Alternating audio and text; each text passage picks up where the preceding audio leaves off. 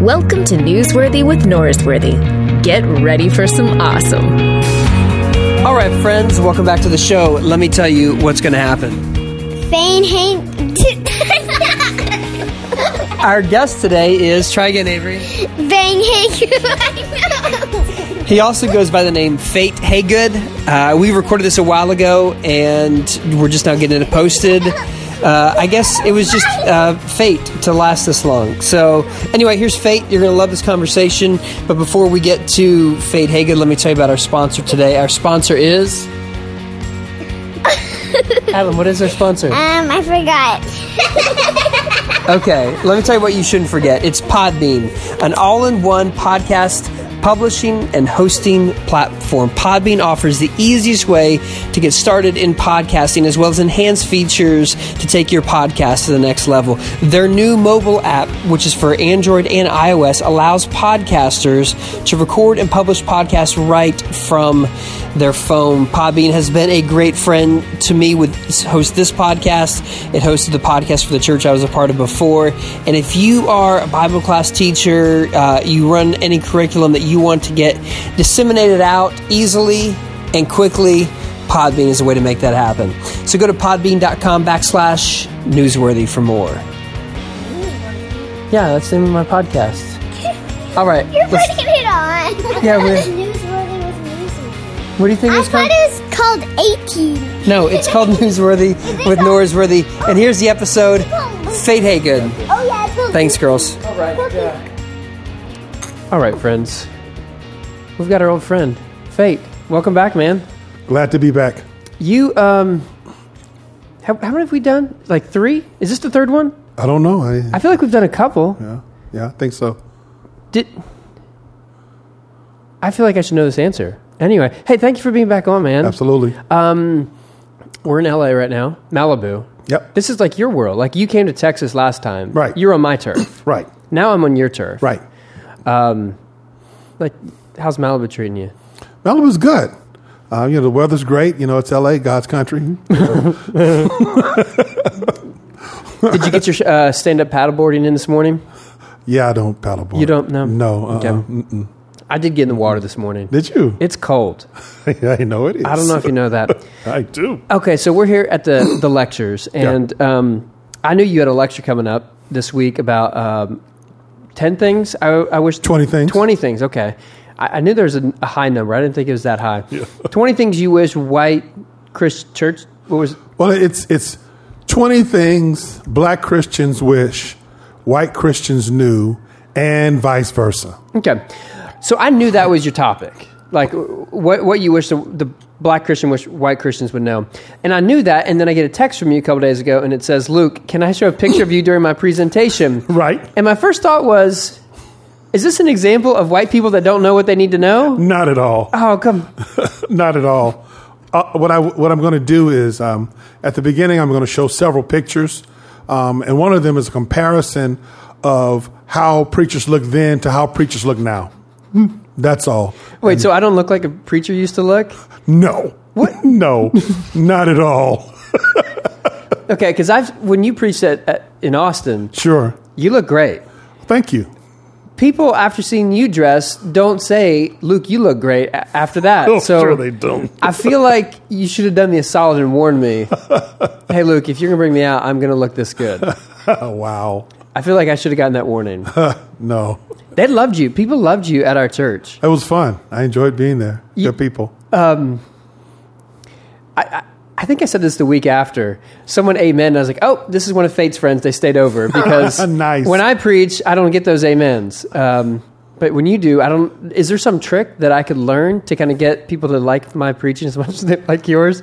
I, ah, maybe they feel sorry for me. Okay, but here's one thing you did though. You started off. We have two services. Sure. Uh, we have three actually, but we, uh, South Church and you were gone by then. The um, South Church, the third service in the evening. Right. Uh, you were on a, a bus. Yes. At that point, which is a whole nother podcast for another time. sure. Um, you started off singing in first service. Yeah. I feel like if I had that in my bag of tricks, peop it would work. But but you could actually sing. Well, I've been singing since I was seven. Yeah. seven years old. How often do you pull that out of your bag of tricks? We sing all the time. But like with a microphone on stage, do you sing every week? Sure, yeah. Man, I I don't have that. do you lead? Do you lead like the the singing worship part? No, no. Our, our worship leader, Darren Jones, uh, uh, uh, leads worship. Um, he and the praise and worship team. Mm-hmm. Um, I just I usually sing before I before I preach because we have a a time of fellowship before I preach, and um, everybody's milling around. Yeah. And I sing so they can go back to their seats. You see, I just I just make smart aleck comments Oh. during that time. That's the difference. But I saw a movie you did at uh, at the lectures last year, two years ago, when you were a keynoter. Sure. Where you had your guy who was y- your group was leading the worship time, Right. And then like they sang you onto the stage, and I was like, Yeah. oh man, that's awesome. Yeah, yeah, yeah. I don't get that. Like I, I want that. Like sing me on the stage, man. Absolutely, There's like some love there. absolutely, Yeah. absolutely, yeah. Okay, so let's talk about what because I'm not going to be at your lecture on Friday. Okay. uh, m- my girls are going to be here, and and they want to do Disney. Absolutely. Not- Disney trumps me. Uncle Fate doesn't doesn't carry the no, same weight. not that at all. Old Disney Go see does. the mouse. Yeah, that, sorry, you, you lost it. They liked you when you were in Austin, Sure. but uh, It's still the mouse. yeah, you're not going to win that. Uh, uh, all right, so here's one of the things about talking about race issues. Sure. some people go, why are we still talking about this? Like, Sure. we get white people have not always been good to people of color, and we're really sorry about that. And let's just move forward. Why do we need to keep talking about this issue? Sure. What's wrong with that? Why? Well, we can pretend that uh, things are over, that uh, things have, I don't know, disappeared or something. But the fact is that uh, there are still misunderstandings between the two people groups, um, especially when it comes within our context of Christianity there are assumptions made, I- and I feel on both sides. Um, and I think we're also the victim of years and years of certain rhetoric and, and quick quotes that don't do fairness to either group. So, for example, um, we've heard forever, you know, what, you know, 10 o'clock Sunday morning is the most segregated hour in the country. And um, people extrapolate from that, well, therefore, uh, you know, every white church should be integrated and every black church should have white people in it and blah, blah, blah, blah, blah, blah. Well, is, uh, do we really? I mean, is that really what that means? Uh, um, or is there some deeper issues? Yeah. So, and I think we need to talk about those. So, Okay, so you said uh, assumptions both ways. absolutely. I think everyone would go, yeah, w- white people have wrong assumptions about people of color, about black people. Sure. I don't see it as much. I wouldn't see it as a two way street as much. But you, the way you just described it, said it's a two way street. Absolutely, absolutely. Uh, let, well, let me give you some. Um uh, that many black people think about white people.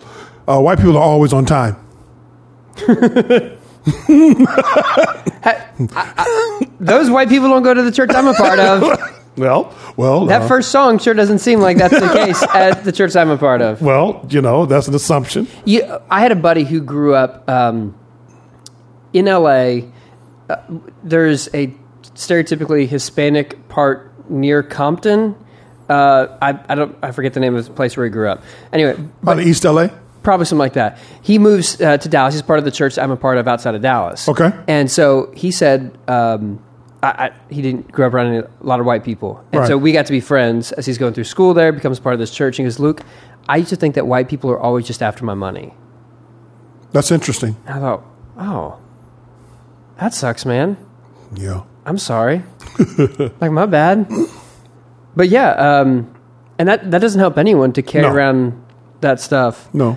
I saw Wait, Ruby Bridges. Wasn't she the the first person who's part of an integrated church? Or a, in a church Yeah, she was near school? the first. I don't think she was What- Oh. exactly the first, but she was the most publicized. Okay, but the the, f- the first person uh, of color who is integrated into a, a white school Yeah. is like sixty years old right now, Right. which like that's not that, That- old. no, it's not. No, like so that to say that we don't need to talk about that forgets Right. the fact that happened just like six decades Right. ago. There are people alive here who are her contemporaries. There are people who are a part of the church I'm a part of who grew up in an environment where it was normal to say, "Sorry, that water fountain is not for Negroes." Absolutely.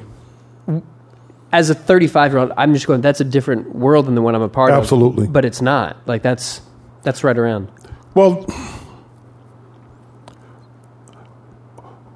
we don't believe we can divorce ourselves from our history or our pain. We believe it, it informs us and it, it shapes our narrative. So, for us to not talk about it is for us to ignore a lot of things about who we are. Yeah, Yeah. And you- you're talking about 60 years ago. Um, I could tell you stuff from 20 years ago. So, you know, it's it's for us not to discuss things becomes really yeah, unfair. yeah. There was a um, uh, project call that Harvard did. Uh, we've talked about this on the podcast before, but the uh, implicit bias test, where you basically make split second judgments uh, associating a face with either a positive or a negative word. Yes. And I took that not too long ago. Oh wow. And I do you remember our friend Sean, Sean Yes, Adams? yes. He calls me while I'm taking it and he goes, Luke, what are you doing? I'm like, uh, I'm just seeing how racist I am. Um, That's funny. but I took the test and it said that I had a slight bias towards towards white people. And s- so for me to say racism shouldn't be talked about, it happened back 60 years ago or 20 years ago. I need to go look what's right in front of you, Luke. Like i- if you deal with those implicit sort of uh, associations that you make right now, uh, y- you got work to do yourself. Yeah, yeah. There's there's a whole lot of uh, people who say, you know, we should just get over it, move on. Um, well, sure. In some ways, everybody needs to do that. We just find it interesting that the Jews are never told. yeah, Holocaust thing. Get over it. Eh, let's just move on from that. Um, Why do we need a museum? That's so true. That's so true. Like if that, if something happened to my daughter, Right. or One of my kids, uh, they had a traumatic incident that happened to them. I wouldn't say just get over it. No. I mean we would talk about it. I mean, we, I have friends. I, I see my buddy Josh Ross. I mean, who's staying in this room with me. They had, a- they lost a he lost a sister, and every year they they remember and they talk about Absolutely. the, the grief they've gone through and uh, to Absolutely, yeah.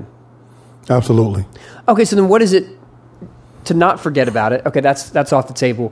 Wh- What are healthy ways for both people of color and white people um, to remember what's happened, to acknowledge the the sins that have been committed, and the the pain and the hurt that has been experienced? Wow. Um, I think respect and love. There needs to be a lot of respect and love, um, and acknowledgement of one another's implicit need for God. That all of us have this need for God as our creator, and that without Him, we can't. If we kind of start there with respect and love and pointing toward God, I think that begins the, the healing process. The problem is, is that we don't want to speak any truth in that matter. You know, we don't want to talk truth, you know, about what's, what's really our pain. What what do you think the truth of what our pain really is? Well, it, that's a complex question. But I've learned that we are not the same. Okay, explain. America, we are taught that everyone's the same. And sometimes, even in scripture, we believe it's saying we're all the same. Well, I guess as basic human creatures, we are the same. But experientially, we are not the same. And my perspective is going to be significantly skewed because I'm looking at you thinking you automatically are what I am, and you're not. You don't see like I do. You don't hear like I do. Um, and if I don't respect that, I'll never get to really see you. So I'm actually just loving an image of you, or even hating, or I'm actually just hating an image of you. I'm not really uh, uh, knowing you because I think you're you're me. So I'm judging you. I'm saying, well, well, when this happens, they see this all just like I do. For instance, uh, we just- there was a young man that just died uh, uh, in Texas. Oh, I forget his name. I think his name was Jordan.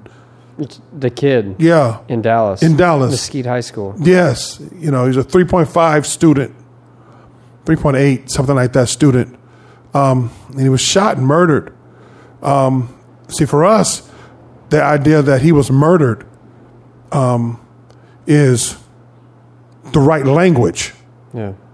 Our pain has taught us we don't trust authority of the policeman to do their job in the way that they say they're going to do it.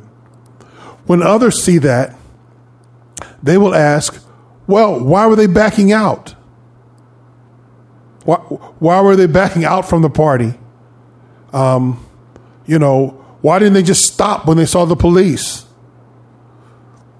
So they're thinking, well, the policeman had a right to shoot into this car of children, where we say, we automatically gonna say whether or not he was right or not. Our first inclination is he does not value the life of these young black boys, or else he would have found any other way i- if his life is not being threatened to stop this situation.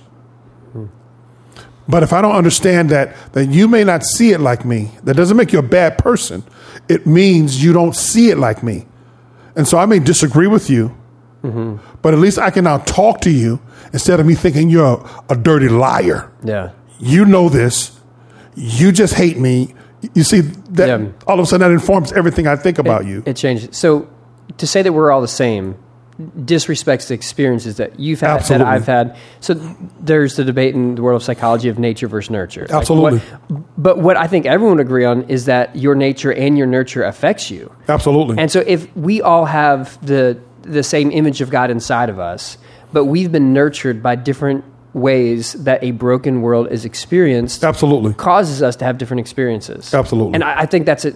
That example, I think, is 100% consistent. White, the typical white response is, "Let's find all the facts. The truth will come out, Right. And w- we we can trust whatever the verdict is." Um, uh, another friend of mine uh, of color said, "There's a thing that goes off in the back of my head, a, a, a bell that starts ringing, going, this doesn't seem right. This is not going to end with our truth, the truth being something that that we all have access to." No. is there a, is there a better way than just sitting down and listening to other people's story uh, to help you understand? Sure. W- w- are- What what are ways that we do that? Live together. Live together. Yeah. Yeah. Interact. Yeah. But not but you have to do it in some way that is not staged. Like with microphones in front of you. Well, I'm not talking about this particular situation. I'm saying that that if we don't hang out a lot, walk together a lot, you won't get my humanity, and I won't get yours. yeah. You're a caricature. Okay, so I, I I- I'm learning that the different experience that a black person has with police than me. Like that's one thing that's clearly different. Um, as someone who has friends and family, which I'm sure you have friends who are in law enforcement as well, Sure. and uh, different experience for that. What do you think? y- You're going to say also that 20 things you think the black church needs to know about the white church or white Christian And vice black- versa. Yeah, yeah. What are you going to say that the black Christians need to know about white Christians? They love Jesus just as much. Is there a question about that? Absolutely. How is that? What is the language that's used that articulates the idea that white Christians don't love Jesus as much? Okay, well, um, How about this? Um, how can something happen to your brother or sister and you don't mention it in your church? If do you do you, do you if if if in Austin, uh, ten black ten white boys were shot by policemen. Do you believe that the preachers would say nothing about it that following Sunday? Would, would they not mention it? Would they not start having prayer vigils and blah, blah, blah, and blah, blah, blah? Yeah. Well, see, when that doesn't happen, um, when it happens to your brothers who are black, how can you love Jesus and not love me? How can you love Jesus whom you have not seen? But you don't love the brother that you do see. You right in don't love the front of brother you see. you. Yeah, that's kind of in that book that, that we've read. Um, and so it, it feels that way when Yeah. when you don't express that. Sure. What? Or, or, or, uh, on a, on a, which I, the funny thing, which I really thought this class was going to be about on a much more superficial level, things like, uh, uh, how can you, how can you love Jesus and not give him your best on Sundays? Are you going to talk about my clothes again? Is this where yes, you're I going? am. Come on. okay, let's go there. But I mean, I mean, I mean, that is a, that is just a cultural thing. But that's, that, believe me, that is no longer the major focus in African American churches because, you know, we just all dress all over the place anyway. But that that would be that. You know, how are you gonna? You know, you don't even call God God. You call him Daddy. And Daddy, how can you pray to Daddy and not ex- respect God? And Yeah. you know, and be like, wait, that does. But that story, you can make that makes sense. Like i if you if you come from a perspective that sees that as like degrading or Right. downplays the uh, the in the old sense of the word awesome the the truly awesomeness of God, the Creator and Sustainer of the universe. But th- that's what you're saying. Like if you, if you don't share time together, you see that Right. you interject your narrative and you go, okay, well, you're disrespectful. Um, I was going to say you don't show up on time. That's not the stereotype about white people. I no, was no, that's our stereotype. okay. Yeah, yeah, yeah. Um, We, we already know the, the church will not be full until the third song. I was going to say our church is a whole lot more black people than I thought. If that's the case, because we have a lot of people on BP time. So, uh, exactly. but yeah, like you can easily insert those. right. Our, our friend Richard Beck talks about like relational tether, Yeah. and he used a metaphor of if you've got a buddy who's a waiter, and he shows up and just does a. Hor- Did you ever wait tables? No. Okay. You were a teacher. Yes. That, that's that's more stressful than a waiter. I was a waiter. Uh, but if your buddy's a waiter and he does a bad job, like Right. the drinks don't come out for 10 minutes and then your food comes out uh, before the appetizer and it doesn't keep your drinks full, you know what you're going to do? Nothing. It's your buddy. You're like, you know what? He's just having a rough night. Right. I, I care about him. If it's someone that I don't know, if it's some girl, like, oh, I've never seen her before in my life, you're calling the manager over. You're Right. wanting money taken off your tab. Like you're, Right. because you don't have a relational tether. When you have the understanding that like w- we're all in this together, you give people more margin. Absolutely. Absolutely. And that, that's, that's when I say spending time together. If I, if you know, if you don't have um, any white friends or, or, or black friends, you know, or, or whatever, you, you know, in our country, because this, that is a primary problem, then you really won't be able to, because then all, all we can discuss is our pain. You know, It's like it's like in a marriage. If you're never communicating uh, until there's a fight, absolutely. then the only thing you hear from them is, "Oh, I'm upset with you, and this is how you're letting me down, and this is how you're not doing a good job," because that's the only only chance to vent. right. Side note: I'm doing a marriage series, and you tw- posted something on Facebook probably like a year, mm, eight or nine months ago, where uh, I, and I'm ripping this off, and so this is me giving you credit, so I don't have to say in the sermon. Absolutely. but you said something about um, people think uh, I'm not getting enough. th- This is obviously a paraphrase, but I'm not getting what I want out of my spouse. And so instead of having that attitude, you should have the attitude, how can I best serve you and present you to Absolutely. something like that? And I thought, oh, that's that's very insightful. Absolutely. So thank you. I'm going to steal that in the next few weeks. You're welcome. Okay, so so back to the conversation about okay, n- know the stories, spend time, listen. W- What are other stereotypes that you think, or other stories that black Christians you think need to know about white Christians? Well, let me see. Um, two things. Well, first, I want to piggyback off your marriage analogy. If if you want to understand, and I don't know if this is true, but this is a, how how black people may feel in your analogy. In your in your marriage analogy, the the the analogy would be with this. You married me by breaking into my dad's house, knocking me over the head, dragging me out of the house, It's not good. You see, you We're not- see it's not going good I right wake now. up. I can't leave this marriage. You've told me every time I want to leave, you beat me, and if I get caught leaving, you'll shoot me. And then when something, then we have like ten years of really good, and you ask me why I don't trust you. Uh, You know, I'm not supposed to even you know be in this relationship like this. Yeah. So okay, but the response is, but that wasn't me. That was that was well before I got here, and that that wasn't. sure looks like the same person. But but though you say one of the things I was just because you had said that Yeah. uh, another thing um, I guess Oh, let me let me Go ahead. piggyback on that. I think this is Randy Harris, but um, it's it's like if you started a baseball game, Right. And the rule in the baseball game was, you know what, uh, you get seven strikes and you only get one ball, and that's how the game's going to go. And so you you're the visiting team, so you bat first, and those are the rules: seven strikes. Uh, before you get out, one, and then you get a, a walk. Right. And you play under those rules, and you know what? You get 38 runs in the first inning. right Then you go, something's wrong. So the bottom of the first inning, let's change the rules. And you go, all right, well, we got new rules. They're fair. Everyone's going to be okay. But you're already up 38 to nothing. Okay. yeah that yeah yeah Yeah, that's. yeah now whether or not the analogy is completely true may or may not be but that is the feeling so you know when you're dealing with somebody understand they feel that way right So what?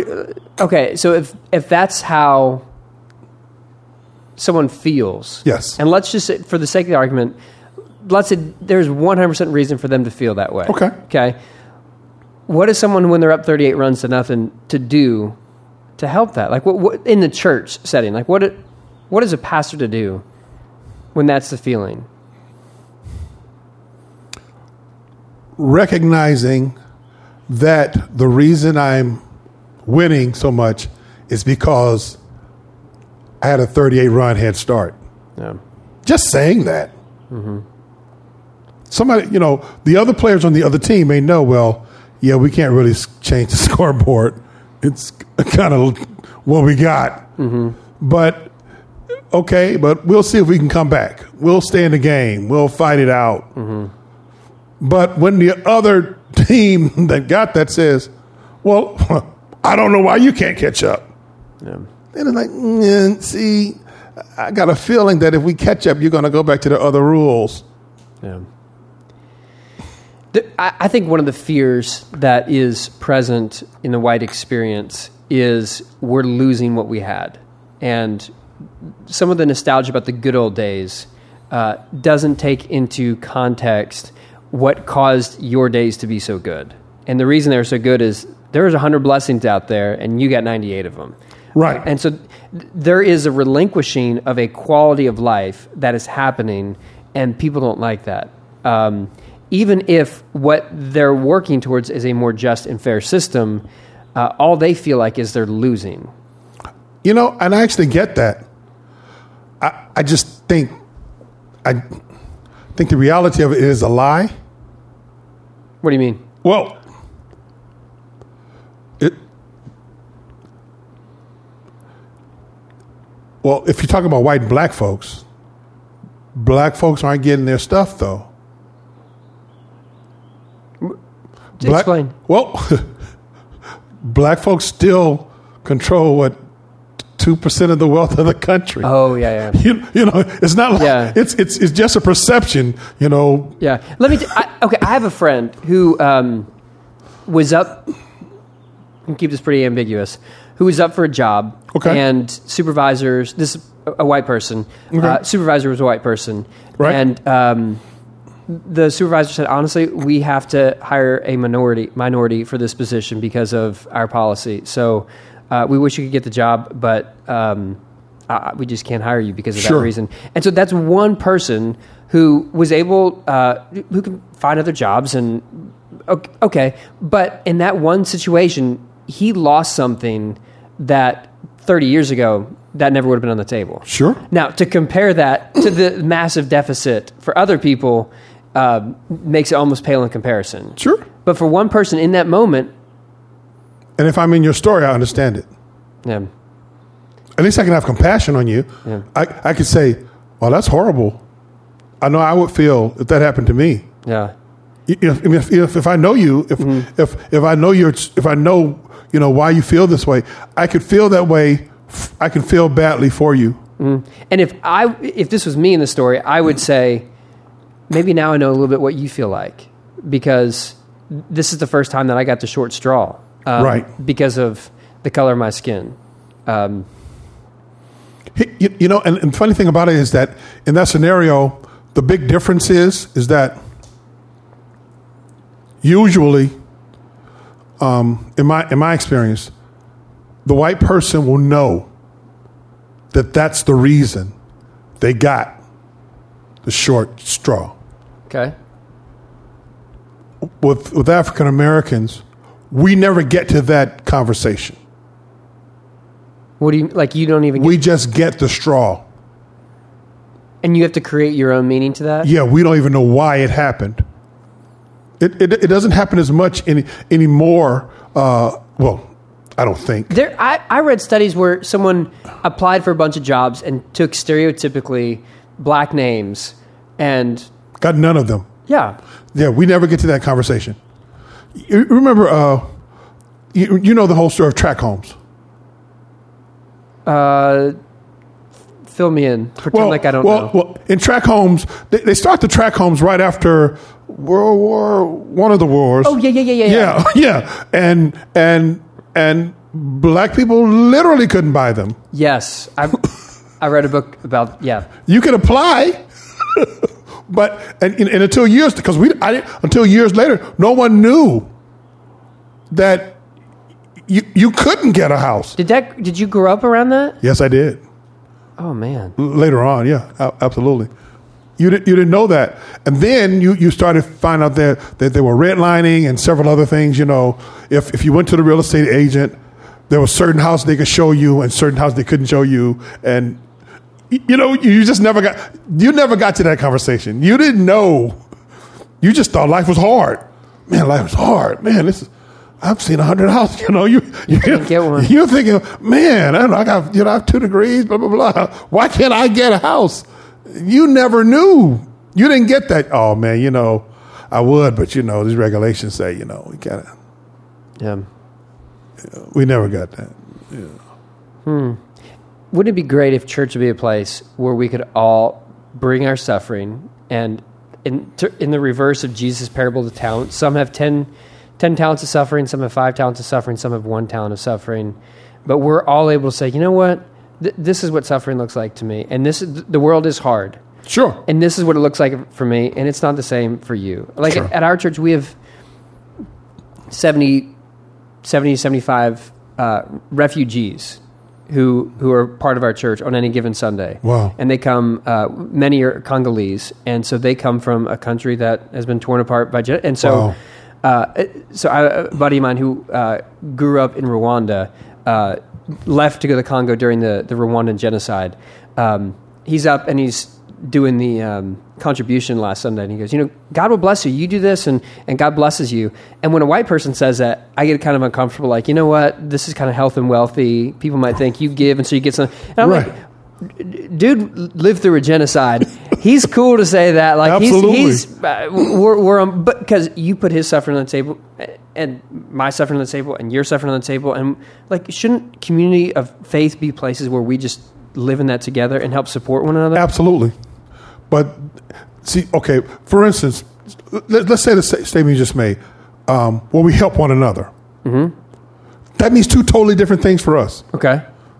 what does that mean for you? Okay, okay. If if if you said, okay, we ought to help one another. All right, uh, we're all broke. Are you still going to help?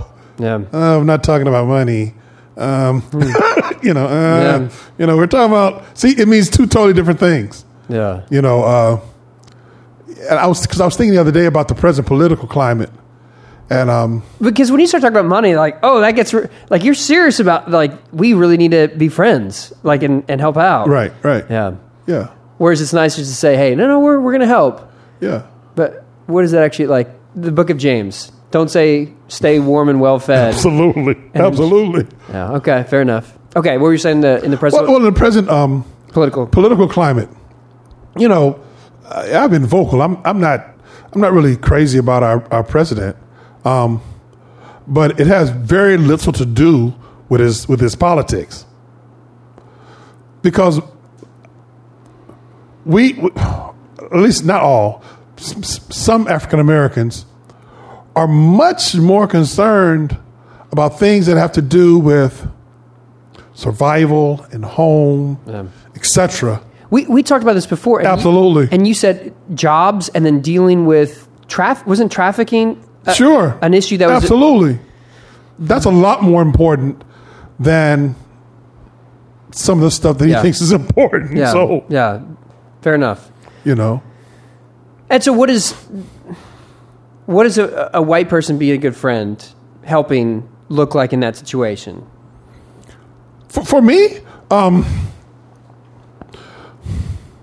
just personally, I, I, I usually don't look to my friends to bail me out of stuff. I just look for my friends to, s- to be there and support me and to be my friends. Yeah. You know, I have, like I said, I have l- white friends literally across the country, and um, you know, they'll call and pray for me and check on me or whatever, um, and that's kind of Yeah. what we do as friends. Yeah. If they wanted to to help out the church with with uh, with giving some money to help with the with the ministry, all I'd say is that well, if you want to help the church, do it the same way you do do any other ministry. If you if it's if it's something you believe in, you think you think God will bless the world through it, give toward it. yeah. If not, give to somebody else. Yeah. You know, but I don't I don't I don't like making requirements in my friendship.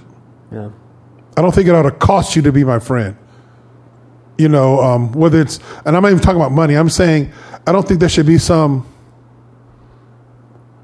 I don't know, if you're my friend, you will do thus and so for me. Mm-hmm. No, we're just friends. Yeah. Yeah. All right. So uh, you got twenty things you're going to say that white Christians need to know about black Christians. 20 is an arbitrary number, but yeah, How is it arbitrary? Like, it, you're, it, it's going to be arbitrary. do you not have twenty things written down? it would literally be 40 Well, then why don't you say forty? because I don't have time. I have 45 minutes. In But my if you class. say you're going to do twenty, don't you need to give them twenty? well, I'll give them 20. It'll probably be more than 20, Okay. but I won't be dealing with all 20. Okay, give me the Yeah. one. Give me the one you're definitely going to deal with. I'm going to definitely deal with um, the difference between um, the perception about black preachers and white preachers. Okay, what's the? Okay, wh- what do you understand to be the perceptional difference? Well, one of them is that um, white preachers are boring. Easy now. Easy now. Oh, not you. Thank you. Okay. Okay. Because I don't know if you know this, I'm a preacher and I'm white. So come on, man. And you're not boring. Hence my hence my point. Yeah. So, Yeah. hence my point. Yeah. Okay, so there's a stereotype in the black community Sure. that the white preachers are boring. Or nice. Nice. But You don't mean the word nice in a positive sense. It's a pejorative sense. It depends on your perspective. Well, you said you you did not say it nice. You didn't- They feel th- some feel that that that the white preacher is going to be nice. what what does that mean? Like It literally means nice. that's not what you're meaning. That's, That's, that is what I mean. I don't when the word nice is typically used. you just, Dude, that's nice, man. And like that's clean, like that's really good or it's in Oh. like the Mr. Rogers, that's very nice. But what you're saying is not either of those two definitions. No, of the it is word. not. What Like you're he's he or she is not going to say what they need to say. yes, Okay, they're but I don't know if it's need. They're just they'll they'll be a, they'll be nicer. Uh, okay, they won't say, uh, Yeah, fornication is sin. Shouldn't do it. Okay. They'll say it nicer Okay. in a way that's more easily palatable. Okay. So th- they will water down the message because they don't want to step on toes. They will. I don't know if it's watered down. See, I, I really, I mean, I don't know. I don't think it's watered down. I think they won't be as direct. Okay. Yeah, they won't be as direct. And so that comes across, oh, you're just being nice. You're I'm going to add some more word like you're just playing around, you're not You're being nice. Yeah. Okay. Fair enough. Whereas the black preacher, they feel won't be nice. Huh. There is there's a difference in the stereotypical style. Absolutely. There is a uh, there's this great movie start real kind of solemn, slow, and then you just kind of build and you give your like uh, and, and that sort of climactic, big, expressive thing Sure. isn't always replicated in the white. Sure. Preach. Black preaching either. No. Well, yeah, there's lots and lots of different styles. Yeah. You know, that's another thing we're going to talk about. Yeah. yeah. Because to say yeah. that that like this is the white style and the black style is no. There's No. there's a ton of them that kind of cross all over. And- Absolutely. and you never. Yeah.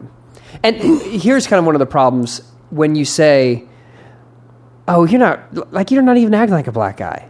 right. You don't even sound like a You black don't- preacher." Right. Which. I don't know if there's a, a more offensive statement that it's one of them. It's it's Yeah. of the passive aggressive ones. I mean, that's Yeah. a pretty backhanded offensive comment. Well, it, it- well, it's funny. Well, okay, for instance, um, in my later years, there's a lot more grace in my preaching. A lot more. A lot more mercy and love in my preaching. Lots more. Um, um, and it- it's not because I'm emulating white guys, it's because that's where my study has taken me. Um, but in the beginning of my preaching, you know, it was very confrontational, very um, condemning, and very um,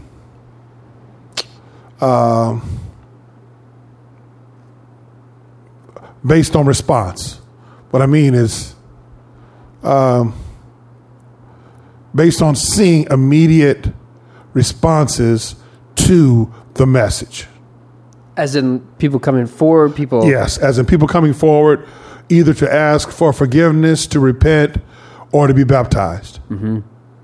So it was very much, you know, guilt driven would be Yeah. incorrect, but it was very much seeking to convict people. When I was preaching in my early 20s, uh, I started preaching every Sunday when I was 19. Nice. Yeah. Uh, I don't know what you mean when you say nice anymore. I'm questioning how nice you really. Anyway, okay, I start, but my earlier preaching, a lot of it was summed down, summed up in one sim- simple phrase like, "Y'all aren't taking this serious enough," and it was just there was a very critical like, "You're you're not doing enough." Um, the older I get, I, I I think the call to discipleship is just as strong Absolutely. but I don't find myself doing that in the same way that condemning, uh, w- which sounds like that's a trajectory that you've gone on. To. Right. Well, and the reason I brought that up is because we were talking about styles, and I had a young lady, an older lady, um, come to me um, in one of our functions after I preached, and she says, "That was a really good sermon, but you don't preach as good as you used to." Out. Uh, well, I knew what she was saying. Yeah. You know, I didn't. I didn't send everybody who disagreed with me religiously to hell. I didn't. I didn't. You get to do that? Did you have like a button or something? Oh, you're going to hell. You're going to hell. Oh, absolutely. Okay. oh, oh, absolutely. Okay. So there's a stereotype um, that you're trying to, to dismiss about uh, the different styles of preaching. Right. Uh, give me another one. What are, what, what's another one you're going to go well, um, concerning preaching.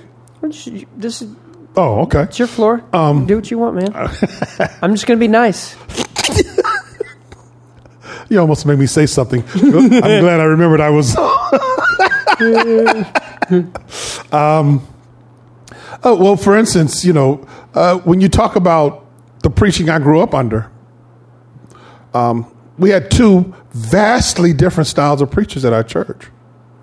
You had Arn Hogan, uh, who, was, who was a living legend, and you had Calvin Bowers, who was a professor at Pepperdine. Okay. Arn Hogan was more of a apologetic argumentation, quote volumes of scripture, um, loud, loud, loud, uh, mostly preacher. Um, told a lot of funny stories, but just amazing speaker. Dr. Bowers was more of a lecturer, more of an academic. He told a lot of funny stories too, but you know he very seldom got loud. Very seldom. You know he didn't what you know what you call it African American churches. He didn't hoop. You know had a sing song. None of that He didn't hoop. hoop. Tell me more. Y'all, you don't hooping when you preach. No, I, I mean, I, don't- I don't hoop even when I'm not preaching. The hoop is a call and response Oh, okay. musicality, Yeah. Mm-hmm. sing song uh, kind of of preaching. Um, so, you know, Dr. Bowers, you Hey, know, I've gotten literally two amens in the last 12 months. So, no, I, I don't really know about hooping. well, Um, well, hooping is not really about amen. Hoop, hooping is what, what you would call in, in African American homiletics the celebration. yeah. So when they when you when you when you're closing, uh, there'll be a celebration. Yeah. You know. I know. I, I, Yeah. I've, I've seen you preach. Yeah. Well, You hoop it up alone. uh, but I'm just a, a minor hooper. Yeah. yeah. I- a minor minor hooper. Yeah. You know, you have guys who can just you know just you know next thing you know it's like wow. Yeah. Yeah. But so, but but but Dr. Bowers, none of that. You know, brother brother Hogan, when he was closing his, you know, you you you felt like the apostles were speaking to you, you know, because he just quote, you know, literally chapter upon chapter of scripture, you know, in a in a staccato manner. God, sundry time, and divers manner, spake time past and followed by the prophets. Last day spoken unto us by his son. I mean, he's going on and on and on and on. And everybody is following along with him. And, you know, and Yeah. Dr. Bowers, none of that. Yeah. Not kinda. But they were both black preachers. Yeah. And so to say the black preaching and the white preaching, It would be, disrespectful. Right. Yeah. okay, I'll give you, give you a good example for me. Um, back in the day, um, this is back in the day, Jimmy Allen, Mm-hmm. he could come to almost any black church and preach. Really? Yes. Hold on, hold on. So Yes. he could come, meaning there- there are Absolutely. not many white preachers who could. No, white preacher could come, but he would come and they would be excited that he was coming. Not because he was white, but because he could preach. Would- he could just flat out kill it. Okay, so people who don't know his style, did he sound? Did he have a more traditional white preaching style than a quote unquote stereotypical black preaching style? Yes, but ramped up. Would he ramp up more in a, black, a stereotypically black church? I don't know because when we saw him, when I saw him in in white context, he was pretty convicting. Also, Okay, so his just you know, it, back then, you know, wanted somebody that could get to the core of what was going on with you. yeah. and he could just, yeah, A- and I think that's good. I think that's almost a universal facet of good preaching. Like if and I do too. If people have their inner feelings expressed verbally by someone else, you you don't care who who's saying it, where it comes from, what style it is. If they can read your mail, and they can help Absolutely. you understand that stuff inside of you that you're trying to process. yes, We, we all connect to that. yes, Okay, give me one more. We got to wrap up. okay. Um, about which? You, just, you got 40 now, supposedly. is that 40 for both, or is it just No, I'm, I'm saying the vice versa. You can say, give me one more that you're excited about. Let me see. Uh, oh, I'm excited about um, the difference between young African American Christians, meaning young adult Christians, and young um, white Christians. Okay. in that a lot of the assumptions we make about statistics and we, we say young adults in the churches, young adults are leaving churches. It's really not true of African American churches, Really? really. Why do you think that is? I, I don't I don't- I don't have any research. I only have anecdotal Yeah. kind of um, ideas, but some of it is because the connection of young adult, um, black and young adult children, ki- um, kids is different. Hmm. Is different. Yeah. How so? Well, it's my understanding. You may be able to help me out because you're Mr. Millennial anyway. um, that that a lot of the, the problem with, with with millennials with the church is that they don't find truth, they don't find um, relevance. It's just kind of church. Well, for for black young adults, it's never been just church Yeah. it's always been about community involvement. It's always been about, you know, it was more than that, always. Yeah. It was it was never just pie in the sky. Yeah. So so it's different. Now, if you ask me are African American young adults leaving the church, sure. But the percentage of, of them leaving the church is the same as it's always been. Yeah. It, whereas the white percentage is going Yeah, up. it's it's it's significant. So one of the criticisms of the the white church by the millennials is that y'all don't care about making a difference. Right. And as you're describing it, the black church has always had a greater emphasis on the things that quote unquote matter um, to that demographic. I mean, they matter, of course. But you know what I'm saying? No, no, no, no, I, no. I, I think the difference is is that often in the black church, we were the people hurting. You know, you, you know. Well- you, you know, what I'm saying? you know, what I'm saying so. So it was like, well, yeah, these things matter because it's my cousin. you know, you know. Yeah. I, I need to go help my cousin, you know. So it was, it was a little different. Re- No reason I, I, Yeah. I believe that's important is is is not uh, to to make a a bad comparison. Is that it shows a difference in context. Yeah. Yeah. That, You know, it shows a difference in context. So so we see it as important as reaching uh, reach, reaching out, but we have to reach out because it's us often. So one of the dynamics of the, the young families that are typically coming to white churches are kids they grew up in church. When they're 18, they checked out. Yeah. They now find themselves maybe married, maybe definitely with kids. The Right. kid is the main uh, issue here. Right. They think it was important for me to grow up with church. It's not important for me on my own to be a part of church, but I want my kid to have what I thought was important during my childhood. Right. So they're coming back because of their kids. Th- that's not Yeah. that's is that that's not an issue for for the black church typically. It's, it, well, you, believe it or not, um, what I have found here lately is is often many of the those that demographic in African American churches often are doing the same thing, but they're not coming back to the home church. As in, they're going to a similar church, or they're going. As if they're going to the big white church that has great quick kids ministry. well, because you know it's, it's the same process. So so you know when they come back, you know the resources to do that level. What what I and I hope this doesn't sound wrong. What I call Disneyland level children's ministry, where you come in and it's fair. like it looks all is just like great. You know, Yeah. it's kitty looking. You know, a lot of times the, the church they grew up in, which they still love, does not have that level of resourcing. yeah, So if they're deciding to come back for that purpose, there's a church that does it. yeah, they're quote, unquote, consumers. They're more better. consumers than companions. Yeah, Right. And in the churches of Christ, there's always a bigger church outside of the churches of Christ. Absolutely. I mean, obviously, there are bigger sized ones in the churches of Christ. Absolutely. but anyway, yeah, which makes us wonder about church growth and oh, we got these new families and oh, we're getting more diverse and oh, we're reaching these this.